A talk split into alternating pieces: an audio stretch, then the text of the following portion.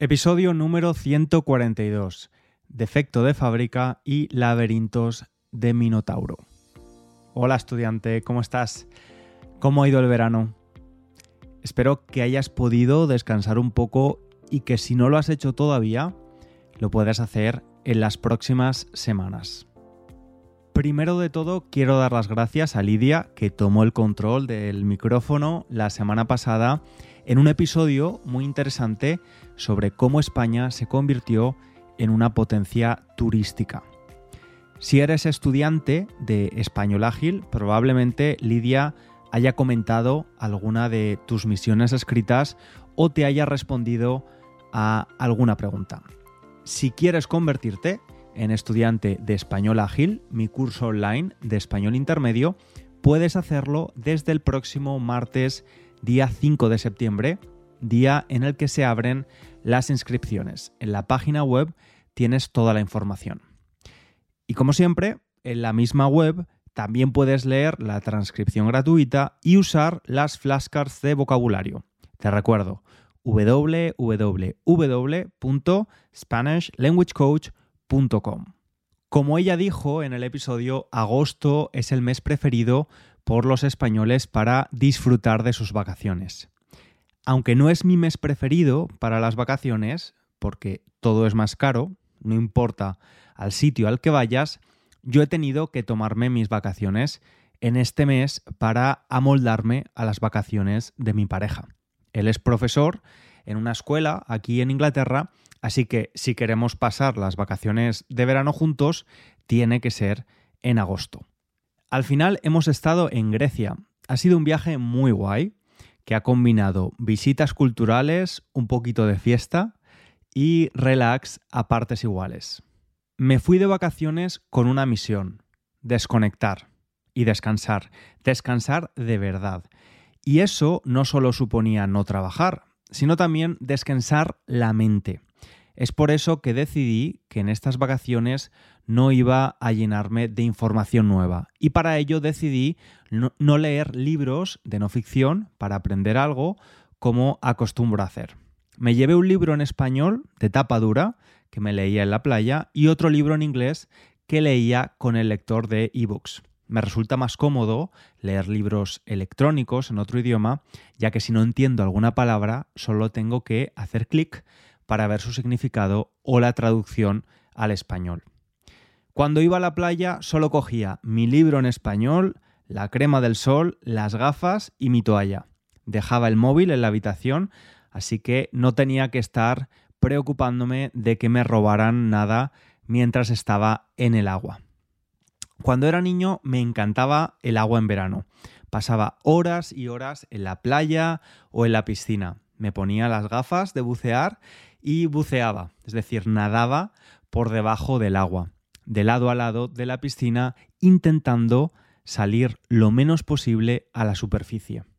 En la playa me gustaba romper las olas, pero también dejar que me llevaran hasta la orilla o meterme dentro de ellas. Ahora, cuando pongo un pie en el agua en verano, especialmente si entro solo, ese niño vuelve. Y no sé si a ti también te pasa, estudiante, pero a mí el agua me ayuda a reconectar con ese César que no sabía lo que era un deadline o la declaración de la renta, la declaración de impuestos, y que en verano se preocupaba únicamente de estar en el agua el mayor tiempo posible y de leer los libros de Manolito Gafotas, debajo de la sombrilla, entre siesta y siesta.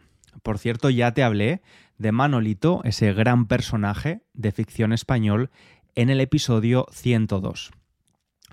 Además del libro, la toalla y la crema protectora para el sol, también me llevé a la playa mi cuerpo, tal y como es, con sus complejos incluidos. En el episodio 130 hablamos de nuestros cuerpos, nuestros complejos y de la dictadura de la imagen. Te conté que desde mi adolescencia un complejo me había fastidiado los días de playa y piscina, ya que me provocaba mucha vergüenza estar sin camiseta en público. Hace unos meses, la idea de cortar por lo sano con el complejo, es decir, de ponerle una solución drástica y operarme, se me instaló en la cabeza. Incluso empecé a pedir información en alguna clínica de cirugía plástica en Valencia. Muchas personas que escuchan el podcast me escribieron contándome experiencias similares de cómo un complejo les había moldeado parte de sus vidas durante años. Al final he decidido no operarme y no sé si cambiaré de opinión en el futuro, la verdad. He tomado esta decisión por varios motivos, desde el económico hasta el miedo que me provoca tener que hacerlo. Pero sobre todo porque creo que nadie debería tener vergüenza de su cuerpo. Nadie. Cuando yo tenía vergüenza de decir o hacer algo, cuando era pequeño, por ejemplo, pedir una botella de agua en un bar, mi madre siempre me decía: César, la vergüenza la tienes que sentir por hacer cosas malas. Esa frase me la dijo mi madre cientos de veces cuando era un niño y hoy en día alguna vez también me la repite. A lo largo de mi vida he sentido vergüenza por muchas cosas que no eran malas y he luchado por transformar esa vergüenza por orgullo en ocasiones o simplemente minimizar la vergüenza hasta no tener que sentir nada, llegar a la neutralidad. Cuando era adolescente, me daba un poco de vergüenza decir el nombre del barrio de Valencia, donde vivía, y cuando llegaba a la universidad me daba algo de vergüenza aparcar el coche viejo que compartía con mi familia en el parking. Por supuesto, me moría de la vergüenza al pensar que alguien supiera que me gustaban los chicos en mi adolescencia e incluso tener este podcast. Al principio me daba vergüenza. La mayoría de mis familiares y mis amistades no sabía que lo estaba haciendo durante el primer año. Por eso, cada vez que siento esa incómoda sensación, la vergüenza, me pregunto de dónde viene y si está justificada. Vergüenza de hacer cosas malas. Para este descanso físico y mental, también decidí evitar leer las noticias lo máximo posible, no estar al día, no estar actualizado, no necesitar saber qué está pasando en cada momento. De algún modo quería parar el tiempo. Y curiosamente, el libro que empecé a leer en inglés y que todavía no he terminado, se titulaba así: Cómo detener el tiempo. Aunque en realidad su protagonista buscaba todo lo contrario. Y hablando del tiempo y de pararlo, el primer día que me metí en el agua me di cuenta de que había entrado un poco de agua en mi reloj. Yo no soy de tenerle mucho apego, afecto a los objetos, a las cosas, pero a ese reloj sí. Me lo compré con mi primer sueldo trabajando en la tienda de teléfonos móviles, con 18 años, y ha estado dándome la hora en los últimos 16 años. Es un reloj resistente al agua, nunca me lo quito, y por eso me metí al agua con él. No es un reloj especialmente caro, creo que me costó unos 50 €, y no hay duda de que lo he aprovechado, que fue un muy buen precio considerando todos los años de servicio fiel. Es de la marca suiza Swatch y esta marca te ofrece todos los cambios de pila, la pequeña batería del reloj, de forma gratuita y de por vida. En realidad el reloj de ahora no es exactamente como el original que compré. Tampoco lo soy yo. En estos 16 años los dos hemos cambiado mucho. Además de varios cambios de pila, he tenido que cambiar la correa, es decir, la pieza dividida en dos que cierra el reloj, y la he cambiado 2 o 3 veces. A pesar de ser un reloj de diseño discreto, de hecho, una compañera de universidad me dijo una vez que llevaba un reloj de monja, de religiosa, ya que es pequeño, con la correa negra y el centro blanco, muy minimalista. Este reloj nunca ha pasado desapercibido, siempre ha llamado la atención, pero no exactamente por su diseño. Y ha llamado la atención en una circunstancia muy concreta, en momentos de absoluto silencio, en mitad de un examen cuando todo el mundo está concentrado y hay un silencio ensordecedor, ahí es cuando alguien giraba la cabeza y miraba mi reloj, extrañado por cómo de fuerte el segundero, la aguja que indica los segundos, sonaba tic-tac, tic-tac.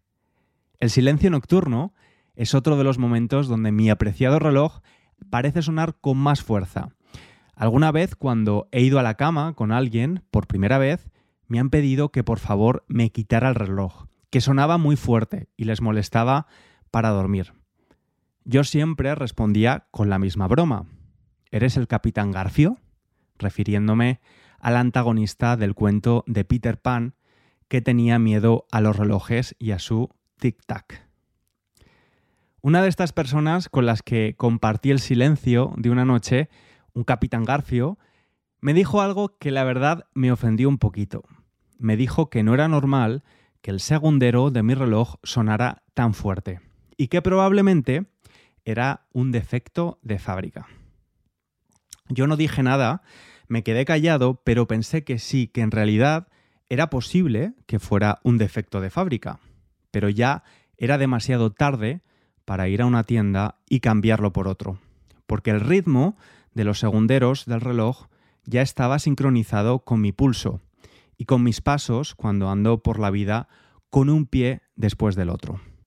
Y si es un defecto de fábrica, lo he aceptado así, como a todos los seres de esa especie llamada humana, a los que quiero y me quieren a pesar de todos nuestros defectos de fábrica.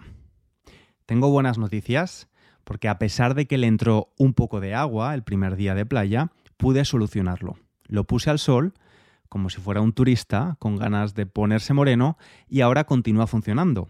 Continúa gritando tic-tac. Es un reloj ancla. No me lo quito nunca, ni para ducharme ni para dormir. Y no digo que sea un reloj ancla porque pese mucho, como las anclas de los barcos que dejan a un gran barco quieto en el mismo sitio.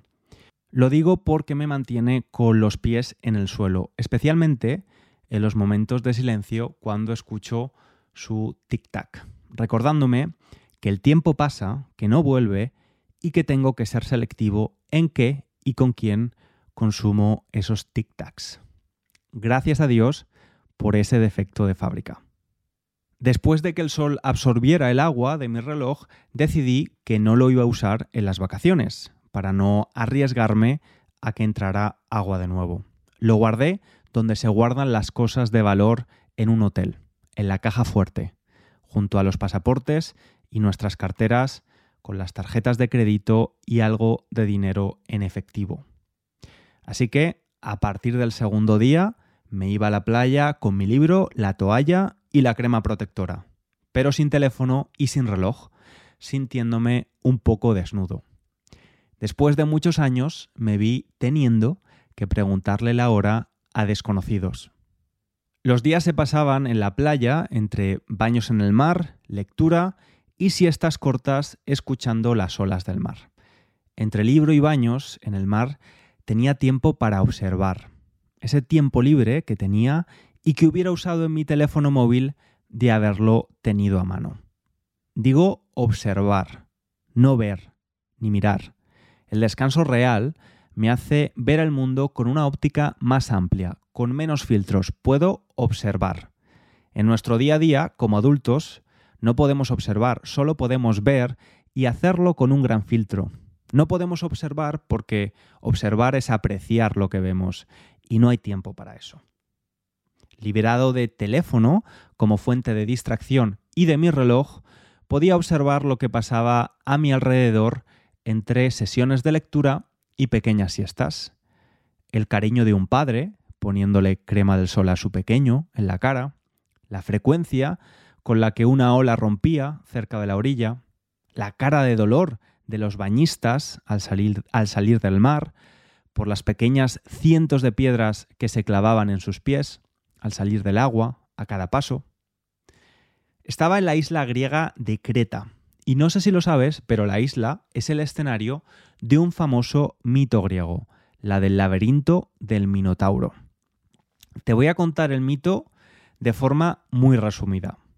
En la isla de Creta había un rey llamado Minos. Tenía un laberinto en el que vivía una criatura mitad hombre y mitad toro, llamada Minotauro. Cada cierto tiempo el rey exigía que le dieran jóvenes de Atenas para dárselos al Minotauro, que solo se alimentaba de carne humana. Un día, un chico valiente llamado Teseo decidió enfrentarse al Minotauro. Con la ayuda de Ariadna, Teseo entró al laberinto y logró combatir y vencer al Minotauro. Ariadna le dio un hilo para que Teseo pudiera salir del laberinto después de acabar con el monstruo. Como todos los laberintos, la idea es que una vez estás dentro, sea difícil salir. Teseo, con la ayuda de Ariadna, pudo salir gracias al hilo que usaron, pero los laberintos en los que nos metemos en la sociedad actual no tienen una salida tan simple.